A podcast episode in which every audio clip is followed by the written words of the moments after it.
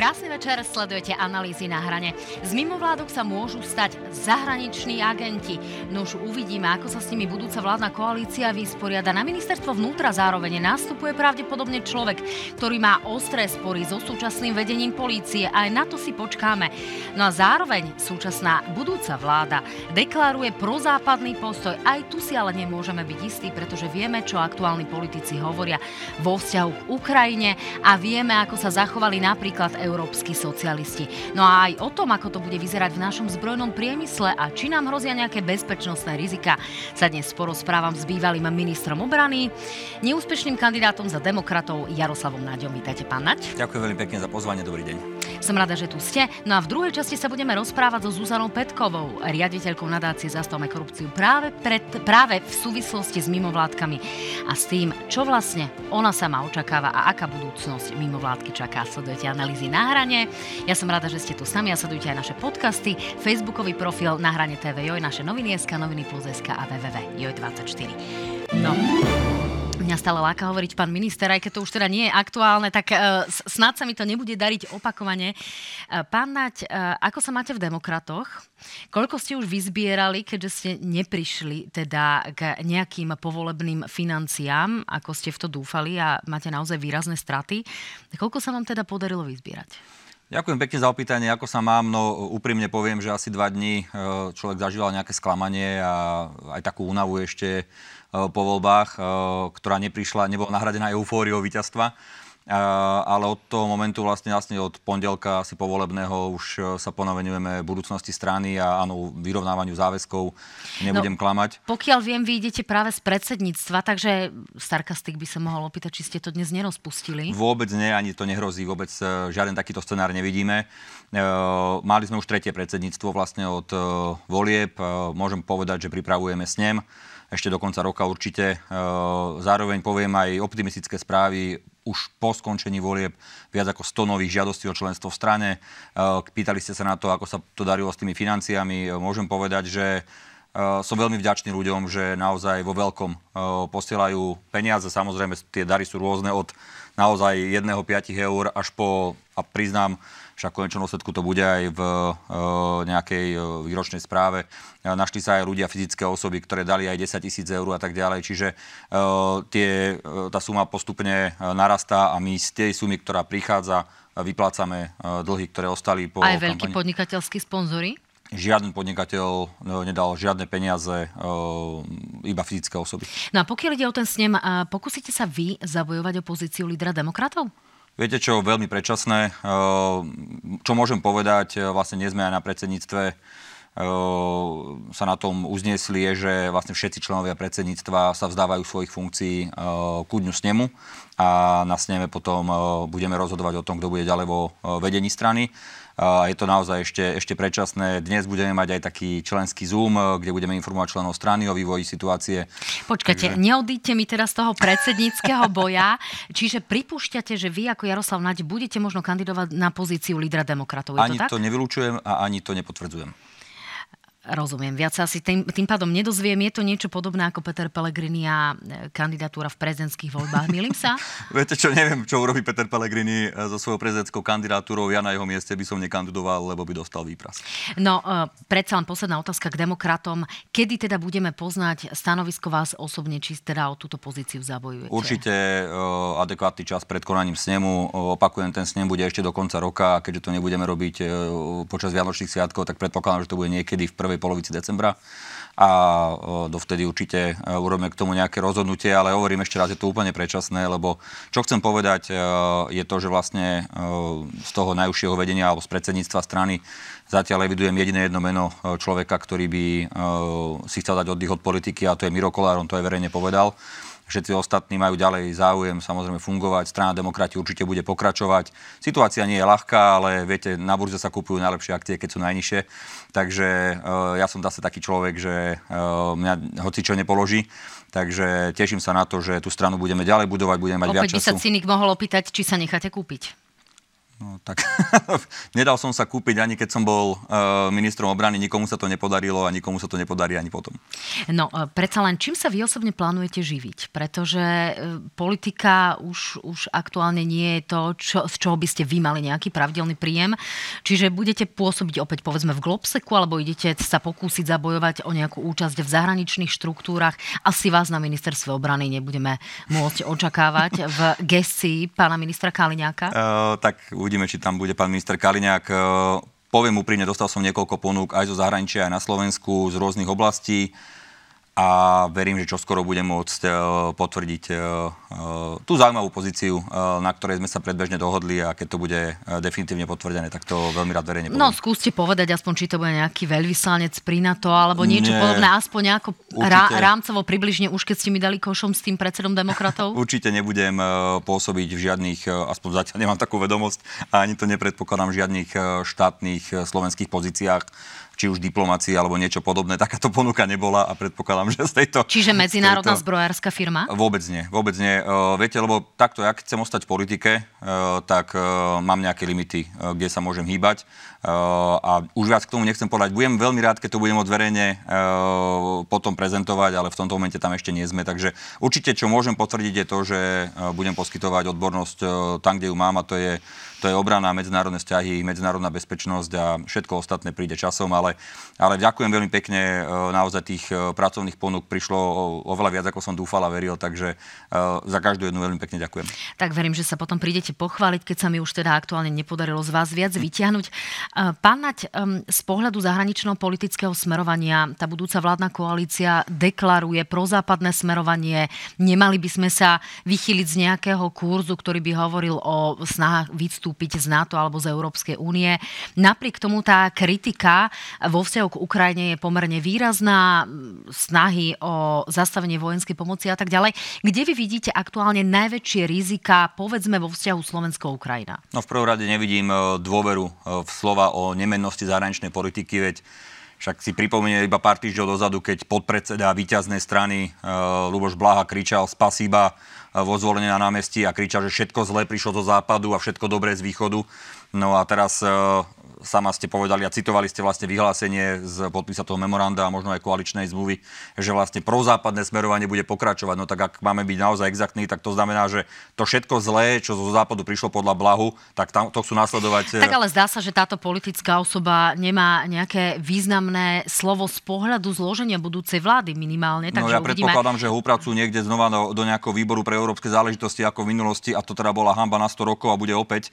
Ale aj viete, keď e, sa pozeráme však nech si občania alebo uh, diváci urobia uh, porovnanie, veď uh, zahranično-politické smerovanie garantované ministrom zahraničných vecí Korčokom a ministrom obrany mnou, keď to človek teraz porovná s s tým, čo je, čo je na stole, to znamená pravdepodobne, teda či už pán Eštok alebo pán Blanár a potom, a potom pravdepodobne pán Kaliňák, tak to už samo o sebe hovorí, že v zahraničí to vnímanie Slovenskej republiky bude oveľa horšie. A na druhej strane, pozrite sa, ja neviem teda, ako sa rozhodne pani prezidentka, a neviem ani, aké mená reálne išli samozrejme k pani prezidentke, ale, ale na konci dňa ľudia rozhodli vo voľbách.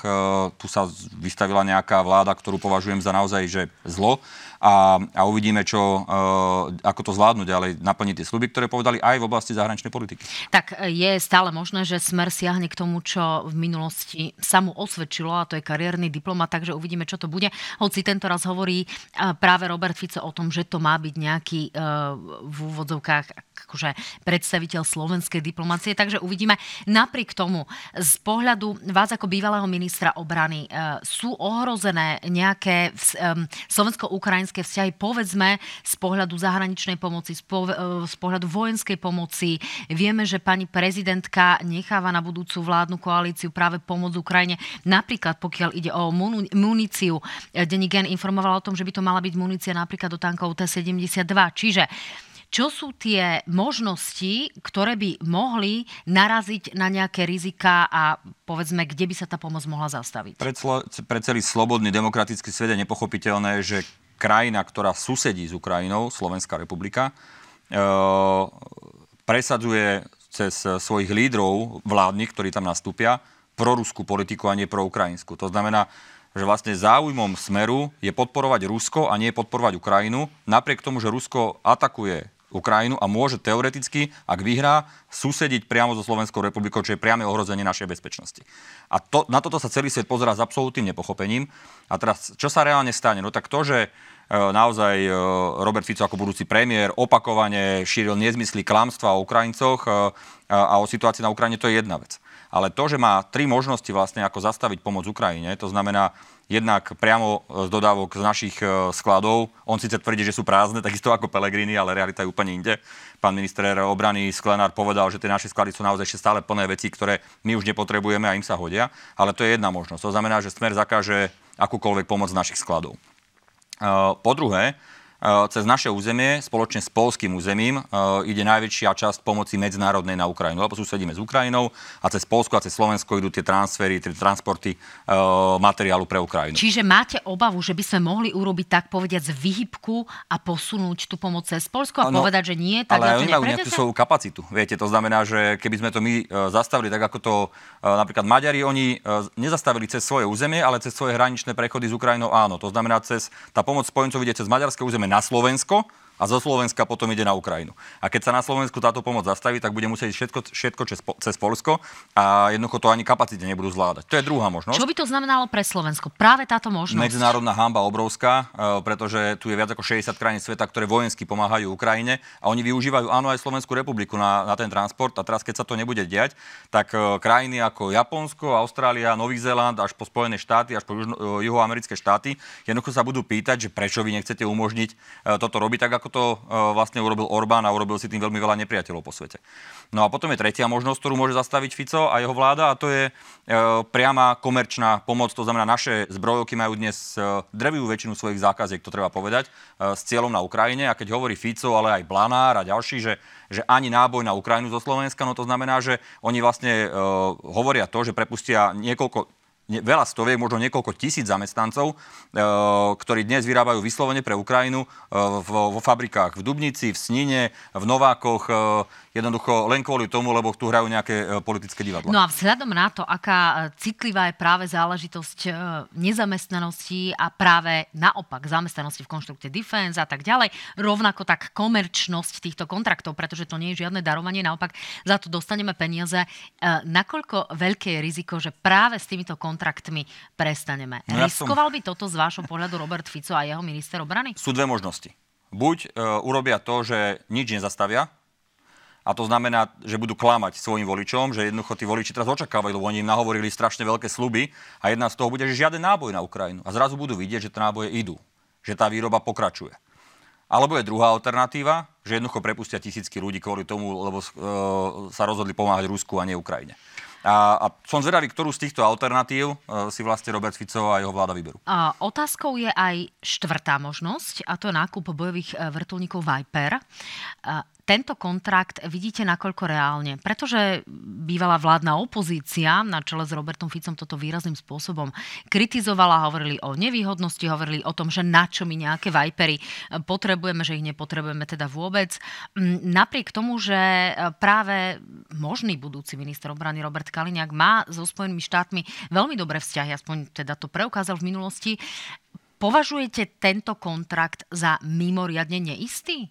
No, počkajme si. Opäť, Smer jasne deklaroval, že je proti tomu, slúbil to svojim voličom, aj keď to je absolútny nezmysel, lebo dostaneme e, tá ponuka, ktorá príde oficiálne od vlády Spojených štátov pre novú vládu, lebo Američania povedali, že my tú oficiálnu ponuku dáme až novej vláde, ktorá príde po voľbách, tak teraz bude nová vláda, dostane ponuku a za vrtulníky, za ktoré by sme samotné zaplatili jednu miliardu, e, tak e, nám ponúkajú vlastne za 300 miliónov a v tom už bude aj výcvik, a dokonca aj špeciálne také drahé rakety, 500 kusov vyše, tak, a to za 300 miliónov, čiže 700 miliónová zľava Česká republika si kúpila tie vrtulníky v plnej cene a keď sme sa o tomto balíku, ktorý bol k dispozícii, uh, bavili s Američanmi, tak sme vedeli, že minimálne Polsko, Česká republika, Ukrajina, ale aj ďalšie krajiny mali záujem o ten balík. Američania nám ho ponúknú a keď povie Robert Fico alebo Robert Kaliňák, že ho nechcú, no tak Američanom to je jedno, oni to zoberú a ponúknú to ďalšie krajine v poradí, ale my by sme boli veľmi hlúpi, keby sme to nezobrali a ja uh, verím tomu, že Robert Kaliňák, ktorá ak sa stane ministrom obrany, tak sa opýta vojakov v prvom rade, že e, čo si o tom myslia a všetci vojaci do jedného povedia, že jednoznačne to chcú, lebo to je zásadný príspevok k obrany schopnosti Slovenskej republiky a boli by sme naozaj veľmi, veľmi nemúdro by sme konali, keby sme, e, keby sme takúto ponuku odmietli. Ale e, nech sa páči, nech to potom vysvetľuje tým vojakom, nech to vysvetľuje náčelníkovi generálneho štábu Robert Kaliňák, že kvôli politike odmieta takúto výbornú ponuku. Ja sa na to budem pozerať a s veľkým záujmom. Vy ste pre Enko povedali, že pokiaľ ide o možného ministra obrany Roberta Kaliňaka na obranu, je to v podstate dobrou správou v prípade, že nebude len krmiť mecenášov v pozadí. E, to je v zásade pochvala v porovnaní s tým, čo ste povedali o Matušovi Šutajovi Eštokovi, ktorý by sa mal teda už oficiálne stať ministrom vnútra za stranu hlas.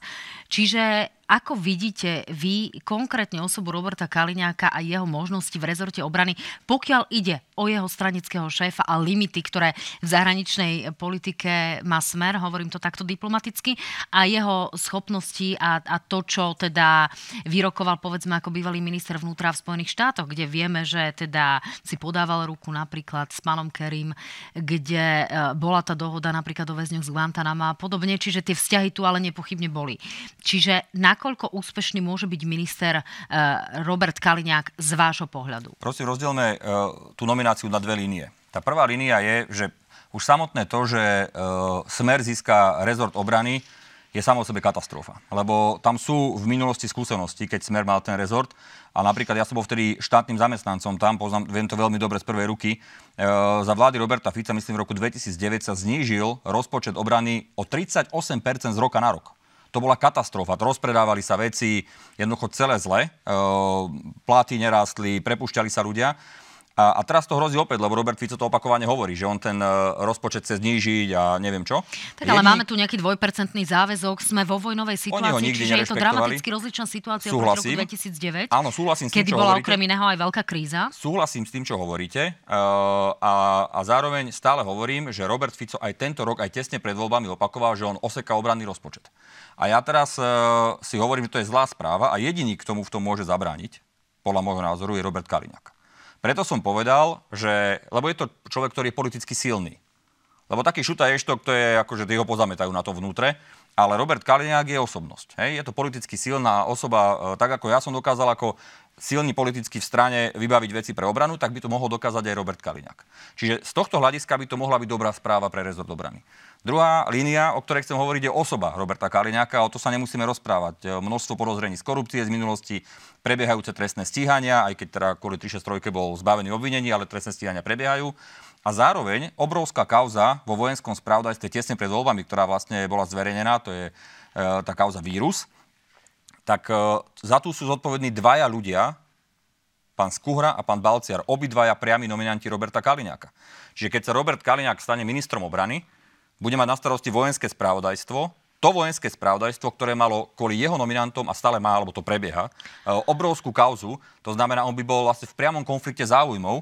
A toto je podľa mňa veľký problém aj pre pani prezidentku, si osobne myslím. Čiže ak to mám skrátiť, tak poviem, že jeho sila politická môže byť dobrou správou pre obranu, jeho minulosť a jeho prepojenia na e, viacerých e, mecenášov, E, môžu, môžu znamenať nekalé praktiky v rezorte obrany. A na to je zase opozícia, aby sa na to pozerala. Tak v prípade napríklad pána Výboha, vieme, že pán Výboh je v zahraničí, v prípade pána Balciara, tam je ten problém za 74 miliónov eur. Vy očakávate, že sa Balciarovci vrátia na vojenské spravodajstvo? No tak on ako osoba, podľa mňa už každý pozná, kto je to, čo je to zač. Preto hovorí už, Balciarovci? Áno, ale jeho rôzni nominanti o to budú mať snahu, len zase viete, ja ten rezort celkom slušne poznám a aj tých ľudí celkom slušne poznám a ako náhle sa dozviem, že sa tam vracajú, tak o tom budem úplne jasne a, a otvorene hovoriť a nebudú to milé slova.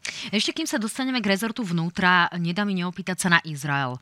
Ako vnímate situáciu e, vo vzťahu k Slovenskej republike? Čo to môže znamenať pre nás? Môže to zvýšiť nejakú, povedzme, migračnú vlnu, ohrozenie z pohľadu, že sem prídu uh, povedzme neregulovaní islamisti, ktorých nebudeme vedieť nejakým spôsobom odchytiť a dočká sa Európa opäť nejakých uh, útokov, ktoré budú smrtiace. Videli sme to napríklad v prípade tých dvoch švedských občanov na futbale, kde terorista zabíjal a teda zazneli tam tie vety, ktoré ich, e, teda týchto atentátnikov bezprostredne, bezprostredne spájajú práve s islamom.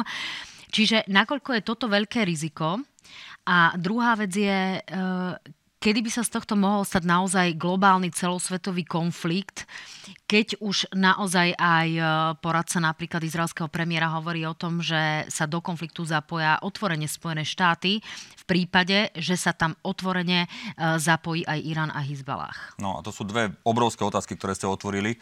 Eh, keby som chcel urobiť politickú skratku, tak poviem, že nemusíme sa bať utečencov, však tu bude smer a ten vyrieši problematiku utečencov bez problémov, ako nám to slúbili pred voľbami. Tak eh, čo skoro občania uvidia realitu. Samozrejme, že eh, je to vážny problém aj pre medzinárodnú bezpečnosť. Treba povedať úplne jasne a odsúdiť, bezpochybne odsúdiť to, čo urobil Hamas v Izraeli.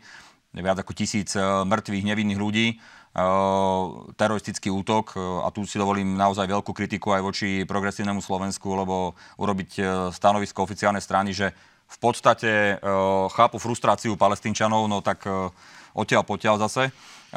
Žiadna frustrácia, žiaden teroristický útok nemôže nejakým spôsobom ospravedlniť a rozumiem, že Izrael na toto bude e, určite reagovať a bude na to reagovať e, v tomto prípade, som o tom presvedčený veľmi hlboko. Vidíte tu nejaké riziko priamo aj pre Slovenské, Slovenskú republiku, nejaké zvýšené riziko a okrem toho, vy ste mali v minulosti dobrý vzťah s Austinom Lloydom, e, americkým ministrom obrany. Prenikli k vám nejaké informácie, keď už teda v tej pozícii ministra obrany nie ste? Nie. Ako uvažujú Spojené štáty? Od, od Lloyda Austina určite nie, ale e, samozrejme, že takáto vec má dopad. A úprimne, viete, vidíme to už či už v Belgicku alebo vo Francúzsku, ale aj v iných krajinách, že sú propalestínske demonstrácie, to znamená, to napätie stúpa a ja predpokladám, že bude stúpať aj počet teroristických útokov rôznych propalestinských eh, teroristických skupín. Na Slovensku táto komunita nie je nejakým bezpečnostným rizikom, ale to neznamená, že sem nemôže niekto prísť eh, v otvorenom priestore Schengenu, napríklad z Viedne, eh, to vôbec nie je nejaký zásadný problém. Čiže určite bezpečnostné zložky tejto krajiny si budú robiť svoju domácu úlohu veľmi dôkladne a ja im verím a dôverujem. Na druhej strane, samozrejme, toto je konflikt, ktorý má potenciál prerast do do veľmi veľkého konfliktu. A dnes som teda si prečítal aj vyjadrenie e, predstaviteľov Iránu, ktorí už otvorene deklarujú, že toho vstúpia. A ak sa to stane, videli ste, že Američania majú už dve lietadlové lode v priestore, Briti tam posielajú ďalšiu a oni majú zmluvu s Izraelom o obrane, Američania majú zmluvu s Izraelom o obrane e, toho štátu. To znamená, ako náhle tam príde útok e, či už Hizbalahu alebo priamo Iránu, tak ja predpokladám, že Američania sa do toho aj priamo zapoja a, a bude to mať e, samozrejme širší, e, širší rámec a s dopadom na celosvetovú bezpečnosť. Takže vôbec ma to neteší. Na druhej strane vôbec sa nečudujem reakcii Izraelu na, na, na, na tú hrôzu, ktorú tam e, Hamas predvedol. No, poďme sa teraz trošku v, povenovať ministrovi vnútra, ktorým by mal byť Matúš Šutaj Eštok. Tak nech sa páči, toto je jeho dnešné vyjadrenie práve potom, ako ho ako nominanta oznámil Peter Pellegrini. Vy ste hojne kritizovali tzv. čurilovcov, hovoríte, že chcete ukončiť vojnu v policii. Bude tým konečným riešením napríklad výpovede pre elitných vyšetrovateľov? Zákon bude platiť pre každého. A dneska ja som v pozícii e, nominanta na ministra, takže to, toto otázka je úplne e, predčasná. No, toto bolo dnešné vyjadrenie, ale vy ste práve v tomto štúdiu sedeli s Matošom Šutajom Eštokom 31. augusta a bol nepomerne ostrejší. Nech sa páči. To je onaké, to je o, o generálnej prokuratúre, o špeciálnej prokuratúre. Určite, okrem tých systémových zmien, ktoré ale musia ešte raz, opakujem, urobiť odborníci, treba urobiť aj personálne zmeny. Tie personálne zmeny treba urobiť deň až tri po nastupe do rezortu.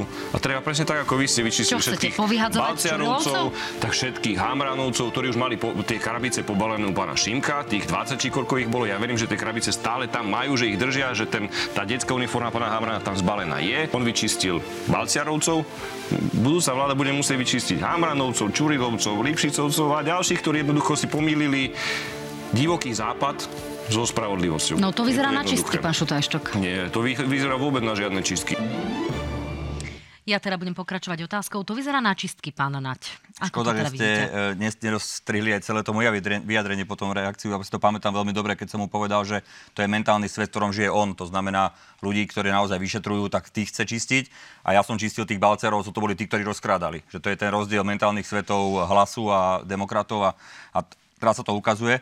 Viete čo, úprimne si myslím, že toto je veľmi slabá nominácia na ministra vnútra. Keď tak Petrovi Pelegrini mu záležalo na tom ministerstve, tak tam mal dať e, skúsenejšieho človeka. E, Šuta Eštok nemá ani politickú silu, nemá žiadne skúsenosti z toho rezortu, nikdy nebol ministrom, nemá absolútne žiadne skúsenosti a toto je jeden z najťažších rezortov vôbec. Uh, to ale nebráni tomu, aby urobil nejaké čistky? Čiže očakávate, že do jedného až troch dní nastane to, o čom hovoril? Vôbec nie. Uh, on samozrejme narazí na realitu uh, štátnej správy a fungovania v takýchto rezortoch. Uh, viete, to je tak, že on pred voľbami nahovoril kadečo a potom uh, stretne realitu, ale aj tak ho budeme veľmi pozorne sledovať, ak teda pani prezidentka bude súhlasiť s touto nomináciou. Uh, viete, vyhrážať sa ľuďom, ktorí si robia svoju robotu uh, čistkami, uh, keď im dokážu porušenie zákona, no tak áno, platí zákon pre každého. Ale ja si myslím, že toto je iba strach, úplne živočíšny strach a pán, u, u pána Šuta Eštoka je to aj o tom, že on má svoje kauzy z minulosti. Čiže nielen, že je slabý e, politicky a že nie je neskúsený v rezorte, ale má svoje kauzy, či už zo správy štátnych hmotných rezerv, kde pôsobil za Kičuru, alebo potom, keď bol šéfom úradu vlády, e, alebo šéfom kancelárie pána Pelegriniho, takže tie kauzy za, za ním idú a teraz e, ako minister vnútra bude sa snažiť ich zametať a my sa budeme veľmi dôkladne pozerať a môže si byť istý, že aj v strane demokrati, ale nie len tam, e, je množstvo ľudí, ktorí majú skúsenosti a ktorí si dajú veľký pozor na to, čo bude robiť. Vy síce hovoríte o pomerne slabej pozície, pozícii Matúša Šuta a Eštoka, ale toto hovorí Robert Fico ako budúci predseda vlády.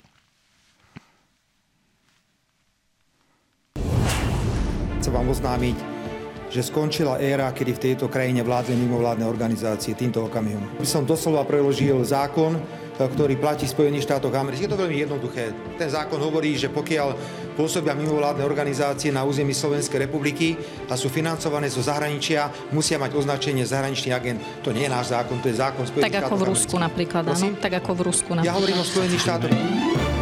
Tak, toto bol výrok, ktorý sa týkal Zuzany Petkovej, ktorý jej pustím potom o malú chvíľku, takže si prosím vyhlásenie o trestných kódexoch. Nech sa páči. Musíme sa pozrieť e, na celý trestný systém z pohľadu efektívnosti sankcií. Musíme sa pozrieť e, na manipulácie, ku ktorým došlo za posledné obdobie. No, manipulácie a efektívnosti. Manipulácie sa teda bezprostredne týkajú toho, o čom hovorí opakovane Robert Fico. Napriek tomu sa spomínali aj v predvolebných diskusiách opatrenia vo vzťahu k úradu špeciálnej prokuratúry. Čo očakávate tam? No v prvom rade jediné manipulácie, ktoré sme reálne videli, boli manipulácie s nahrávkami, ktoré robil Robert Fico. Čiže ak on hovorí o manipuláciách, hovorí sám o sebe a asi by za to mal byť adekvátnym spôsobom potrestaný. Uh, inak mimochodom, keď ste spomenuli tu tých zahraničných agentov, však iba jedno veto, viem, že sa tomu bude pani Petková venovať, ale uh, ja veľmi dobre viem, že Robertovi Ficovi zaplatil knihu, uh, zaplatila knihu nadácia pána Šoroša Open Society, čiže podľa tohto by, a pevne verím, že to bude, že pán Robert Fico bude mať stále podmenom, že je zahraničný agent. Uh, bolo by to fajn.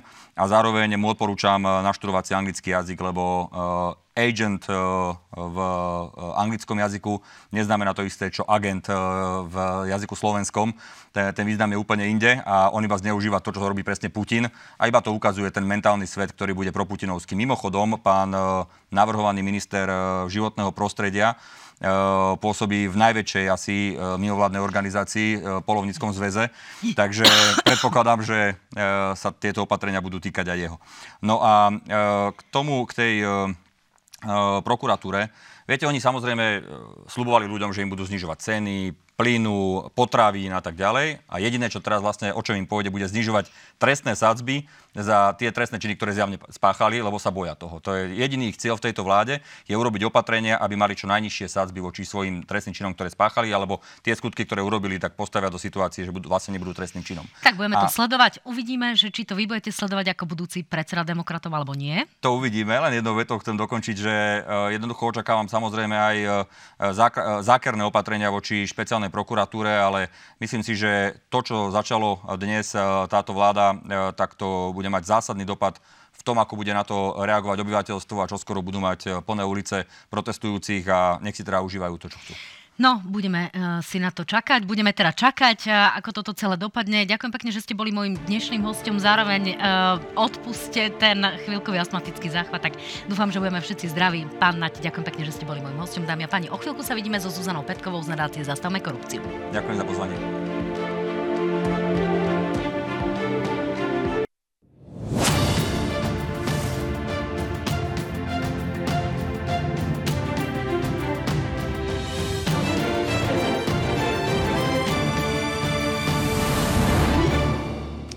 Krásny večer, stále sledujete analýzy na hrane, no a mojou hostkou v tejto druhej časti bude riaditeľka nadácie Zastavme korupciu Zuzana Petková. Zuzi, vítaj, my si týkame, takže nevidím dôvod v tom nepokračovať. Áno, ahoj, sme dlhé roky boli kolegyne, takže bolo by to zvláštne. Je to tak, dámy a páni, samozrejme rozprávať sa budeme o tých rizikách, ktoré pre mimovládky prináša práve budúca vládna zostava, ktorá hovorí otvorene o tom, že z mimovládok budú akýsi zahraniční agenti.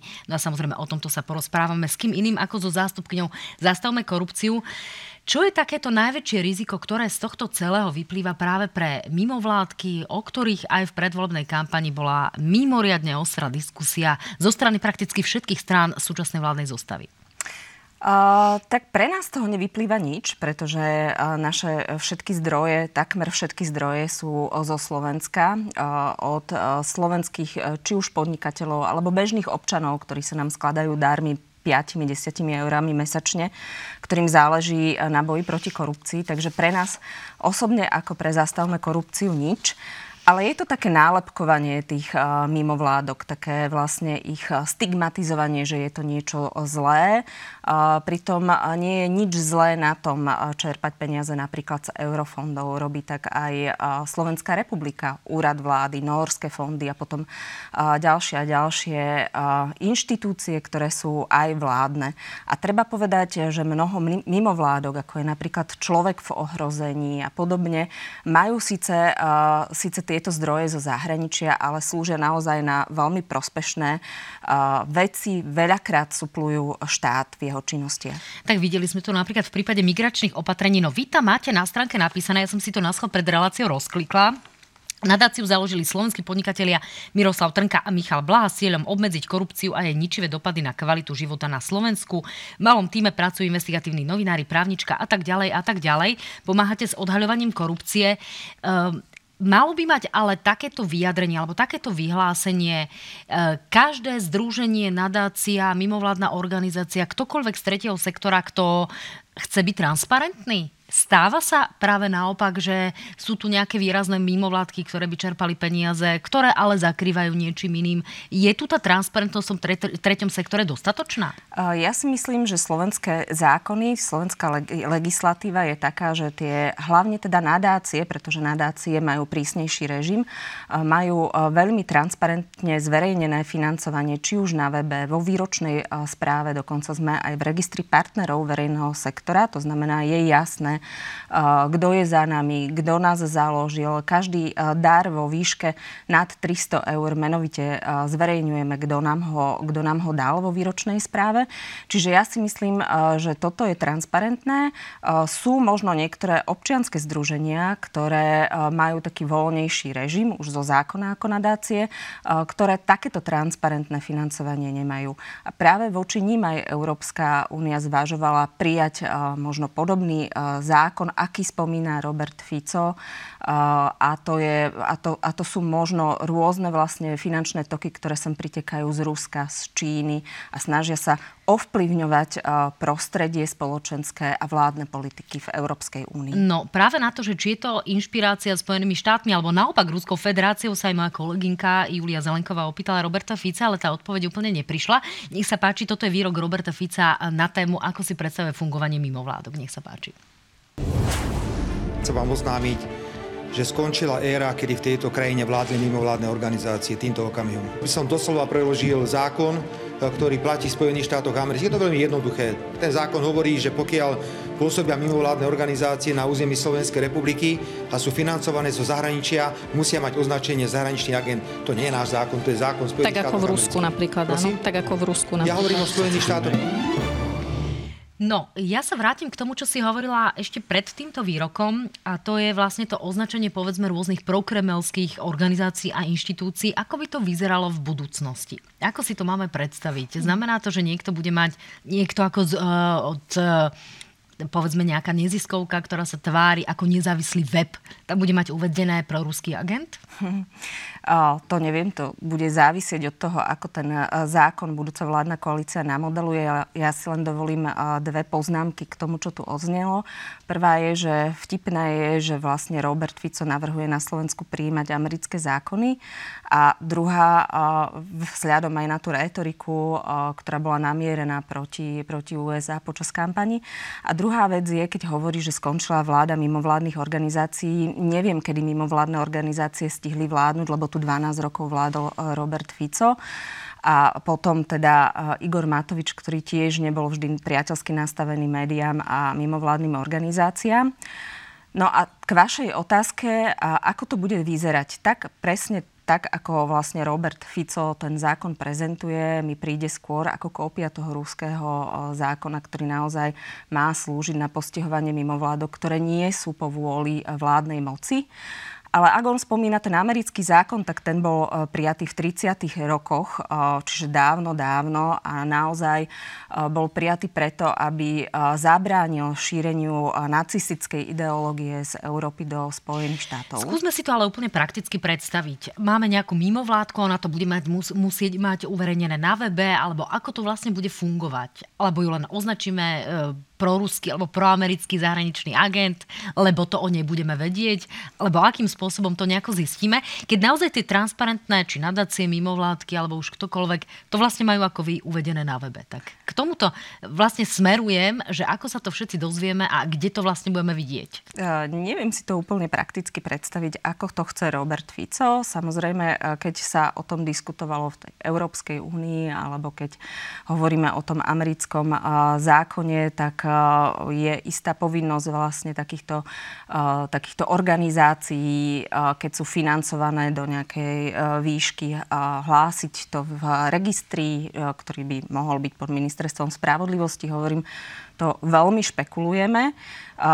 Samozrejme, ten americký zákon je skôr namierený proti lobbystom, ktorí majú, sú priamo napojené, napojení na nejaké vlády a zastupujú záujmy tej vlády a podobne. Čiže naozaj neviem, ako to chce Robert Fico urobiť. Skôr mi to príde ako také šírenie nenávisti a podkopávanie tej občianskej spoločnosti a možno aj také robenie e, nepriateľa e, z niekoho, kto naozaj e, môže byť tým obranným múrom v prípade, ak by vládna koalícia chcela demontovať demokraciu a občianský štát. No, v prípade minimálne tých prokremelských je otázkou, či je to pre ňoho výhodou alebo skôr nevýhodou. Otázkou sú ale na juhu pôsobiace mimovládne organizácie, tanečné združenia a podobné. Tam by sa to mohlo ako prejaviť. Áno, tam by sa to mohlo prejaviť e, veľmi masívne, pretože vieme, že veľa takýchto organizácií je dotovaných vládou Viktora Orbána. Priamo Fidesom, je to Priamo tak? Fidesom. Nie sú to len kultúrne organizácie, ale aj organizácie, ktoré sa starajú o kultúrne dedičstvo, o renováciu napríklad niektorých pamiatok. Vieme, že maďarská vláda sa pokúšala skupovať aj nehnuteľnosti na juhu Slovenska. Čiže týchto by sa to naozaj uh, mohlo dotknúť. No, pokiaľ ide o to, že kto by s týmto mohol prísť a ktorý rezort by sa tým mohol zaoberať, tak by to mohol byť rezort, do ktorého by na jeho čelo mohla nastúpiť Martina Šimkovičová ako budúca ministerka kultúry. Toto je aká nominácia a aj z pohľadu toho, v akom médiu ona v minulosti pôsobila, teraz nenarážam na televíziu Markiza, ale na jej televíziu Slovana, akých hostí si tam rôznych pozývala a e, aké názory tam boli šírené tak eh, čo si o tomto máme myslieť a kam by to mohlo smerovať? Nie som expert na kultúru, ale ako sme na začiatku spomínali, 20 rokov som pôsobila ako novinárka a myslím si, že toto je veľmi zlá správa pre kultúru, aj pre mediálnu obec, pre verejnoprávnu televíziu, lebo naozaj pani Šimkovičová pôsobila v médiách, ktoré šírili rôzne hoaxy, konšpiračné správy. A dá sa povedať, že tie hodnoty, ktoré tieto televízie prezentovali, tak nie sú proza západnými hodnotami, ale skôr sú bližšie k tej Moskve a k tomu Rusku. Tak uvidíme, či sa táto nominácia napokon potvrdí, či nejakým spôsobom nenarazia na pani prezidentku. Zatiaľ je to potvrdené minimálne vedením Slovenskej národnej strany. Pokiaľ ide ale o ostatné nominácie, ktoré mnohé zatiaľ nie sú oficiálne, tak nadácia Zastavme korupciu um, už spochybnila minimálne 5 kandidátov. Ako vidíte vlastne to zloženie budúcej vláde zatiaľ v tých hrubých kontúrach, ako sa zatiaľ ukazuje? Áno, my sme napísali, že ak sa vlastne tie medializované informácie stanú realitou, tak uh, to zemetrasenie, ktoré sme zažili na východnom Slovensku, by mohlo, čo sa týka politiky, zasiahnuť a boja proti korupcii zasiahnuť celé Slovensko. Domnievame sa, že keď sa to pretaví v realitu, tak minimálne napríklad rezort vnútra, ktorý má viesť pán Šutaj Eštok, že tam dôjde k veľmi rýchlemu rozkladu polície, pretože sú nám známe jeho výroky, jeho vyjadrenia na adresu vyšetrovateľov tej politickej korupcie, že, ktorých označil v minulosti za grázlov. Takže domnievame sa, že, že táto nominácia neprospeje boju proti korupcii a dotiahnutiu tých tých korupčných kauz dokonca. Tie výroky Mantuša Šuta Eštoka zazneli aj priamo v tejto relácii. Práve napríklad v dueli s Jaroslavom Naďom vy očakávate, že naozaj naplní svoje slova o tom, že do jedného až troch dní bude potrebné učiniť výrazné kroky vo vzťahu napríklad k Čurilovcom? Nepochybne áno a myslím si, že bývalá vládna e, koalícia mu to veľmi e, uľahčila. Akejkoľvek moci, ktorá e, nástupí, to veľmi uľahčila, pretože zvolnila pravidlá, za akých je možné z polície prepustiť funkcionárov. Môže tak urobiť vlastne nadriadený bez udania nejakého dôvodu. Vieme, že pán Hamran avizoval, že sa vzdá funkcie, že si už podal žiadosť o odchod do civilu, s ním aj ďalší funkcie funkcionári NAKY. Bude to veľmi rýchle, ako táto vládna moc eh, vymení týchto ľudí a až po nejaké úrovne eh, okresov, krajov môže veľmi rýchlo vymeniť eh, celý manažment policie. No vy sa zaoberáte práve rôznymi kauzami. Napokon si sa tomu venovala aj ako investigatívna novinárka. Nakoľko zložité by bolo aktuálne zasiahnuť do vyšetrovaných kauz? Vieme, že veľké množstvo z týchto kauz je aktuálne na súdoch. To je veľký problém to tam potom zastaviť. Naozaj by tá situácia situácia musela prejsť zmenami súdna rada a tak ďalej. Čiže ten moloch, ktorý by bolo treba e, posunúť, by bol oveľa, lepš- e, oveľa zložitejší. Ako sa to dá ale cez policiu, kde sa aktuálne vyšetruje, kde sa viaceré kauzy vrátili aj vďaka účinnosti paragrafu 363 cez generálnu prokuratúru. Čo sa dá v tomto zmysle v úvodzovkách pokaziť, aby sa e, spravodlivosti neučinilo zadosť? Samozrejme je to ťažšie pri tých prípadoch, kde už bola podaná obžaloba. Napríklad v týchto dňoch sa pojednávalo, pojednával prípad, kde je z korupcie obvinený bývalý, teda súčasný uh, guvernér NBS uh, Peter Kažimír. Tam je to zložité, pretože tieto uh, prípady uh, sú, aj na, sú už na súde, aj keď uh, badáme, že napríklad v posledných dňoch uh, niektorí svetkovia menia uh, výpovede a odrazu si nič nepamätajú, ako to bolo napríklad v kauze dobytkár. Uh, ale čo sa týka prípadov, ktoré vyšetruje policia, tam si myslím, že sa to dá veľmi rýchlo, ak, ak nové vedenie odstaví policajtov, ktorí tieto prípady riešili a ktorí mali odvahu vlastne ísť aj proti nejakým politickým nominantom, aj proti oligarchom alebo vysoko postaveným ľuďom. Čiže veľké kauzy ako očistec, ako súmrak a podobne, alebo aktuálne kauzy ako napríklad vírus, ktoré, ktorý sa týka Eh, spomínaných eh, v úvodzovkách operácií finančných záležitostí za 74 miliónov eh, na vojenskom spravodajstve, tak toto budú veci, ktoré si budeme musieť všímať oveľa viac či sa tam náhodou nedejú nekalé veci, aby sa tieto veci nepozastavovali? Je to tak? Jednoznačne áno a tu je dôležitá aj úloha nielen policie, ale aj špeciálnej prokuratúry, ktorá ich dozoruje a je potrebné si pripomenúť, že vlastne viacerí predstavitelia súčasnej vládnej koalície formujúcej sa už sa vyjadrili, že tú špeciálnu prokuratúru chcú nejakým spôsobom oklieštiť alebo podriadiť pod generálnu prokuratúru a podobne. No aj v našom predvolebnom vysielaní na JOJ24 a na Jojke práve Peter Pellegrini hovoril o tom, že budeme sa musieť pozrieť na to, či špeciálna prokuratúra nesplnila svoju historickú úlohu, či by napríklad zo špeciálneho prokurátora nemohol byť tretí námestník na generálnej prokuratúre a tak ďalej. Dokonca mu za tieto slova e, poďakoval Robert Fico. Čo čaká teda úrad špeciálnej prokuratúry, kde Daniel Lipšic hovorí, že z boja neuteká, že bude ďalej bojovať, že sa nejakým spôsobom postaví za svojich prokurátorov, z ktorých 21 e, rieši práve a dozoruje tie kľúčové profilové kauzy, ako to teda oni nazývajú. Tam by sa nepochybne musel meniť výrazným spôsobom zákon. Akú cestu vidíš ty ako bývalá investigatívna novinárka k tomu, aby sme e, absolútne oklištili úrad špeciálnej prokuratúry a povedzme nejakým spôsobom vykúchali aj špecializovaný trestný súd a tieto kauzy položili na kolená? No, dá sa naozaj začleniť tá špeciálna prokuratúra pod generálnu prokuratúru. Tej šefuje Maro Žilinka. S ním si vládna koalícia zrejme rozumie lepšie ako s Danielom Lipšicom. Minimálne chváli niektoré jeho kroky, najmä pokiaľ ide o rušenie obvinení cez paragraf 363. To sa dá obyčajným zákonom. Na to vlastne má táto koalícia väčšinu. Môže vlastne urobiť v úvodzovkách reformu prokuratúry, takže špeciálnu. Zo špeciálnej generálnej urobí iba akýsi prívesok tej generálnej prokuratúry.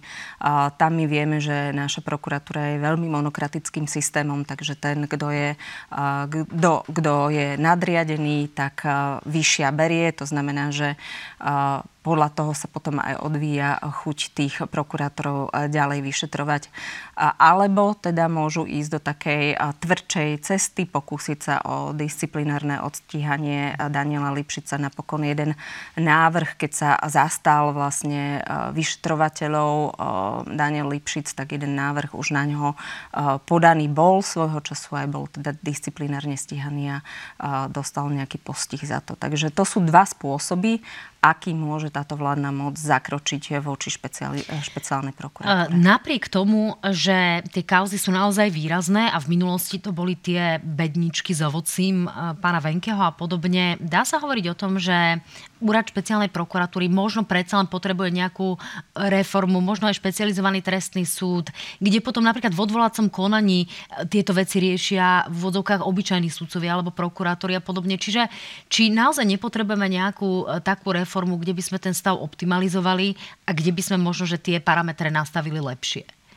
Nepochybne potrebujeme reformu prokuratúry, na to sme vyzývali politické strany nielen my, ale aj kolegovia experti z Via Juris, čo je ďalšia mimovládna organizácia venujúca sa právnemu štátu, kde sú právnici experti. Ale e, domnievame sa, že malo by to smerovať e, k tomu, ako v podstate otvoriť tú prokuratúru, ktorá je dnes e, naozaj veľmi monokratickým systémom. Veľké právomoci sú v rukách generálneho prokurátora, vydáva rozhodnutia, ktoré sú nepreskúmateľné súdom napríklad v súvislosti s paragrafom 363. Čiže naše návrhy by smerovali skôr tam. Nepredpokladám, ale že táto koalícia pôjde touto cestou väčšej otvorenosti, transparentnosti eh, prokuratúry a väčšej nezávislosti jednotlivých prokurátorov. Myslím si, že pôjde opačnou cestou. No, budeme si musieť počkať na konkrétne znenie vládneho programu v oblasti právneho štátu. My sme sa samozrejme pokúšali získať nejaké tézy zo strany Smer ešte pred voľbami, kde svietilo to veľké sún, teda čoskoro. v oblasti právneho štátu. Ako sa budú mať v tejto krajine bojovníci proti korupcii v následujúcom období 4 rokov budúcej vládnej koalície? Skúsme si tak trošku pozrieť do tej vešteckej gule, ako to bude, ako sa budú mať, povedzme aj tie mimovládky, alebo sa máme pozerať na to e, cez prízmu takého boja so slameným panákom a tých počiatočných silných rečí, ale v podstate to nejaké e, demokratické smerovanie tejto krajiny sa zachová a budú to len skôr skôr také, že hlasné reči a menej nejakých ostrých skutkov.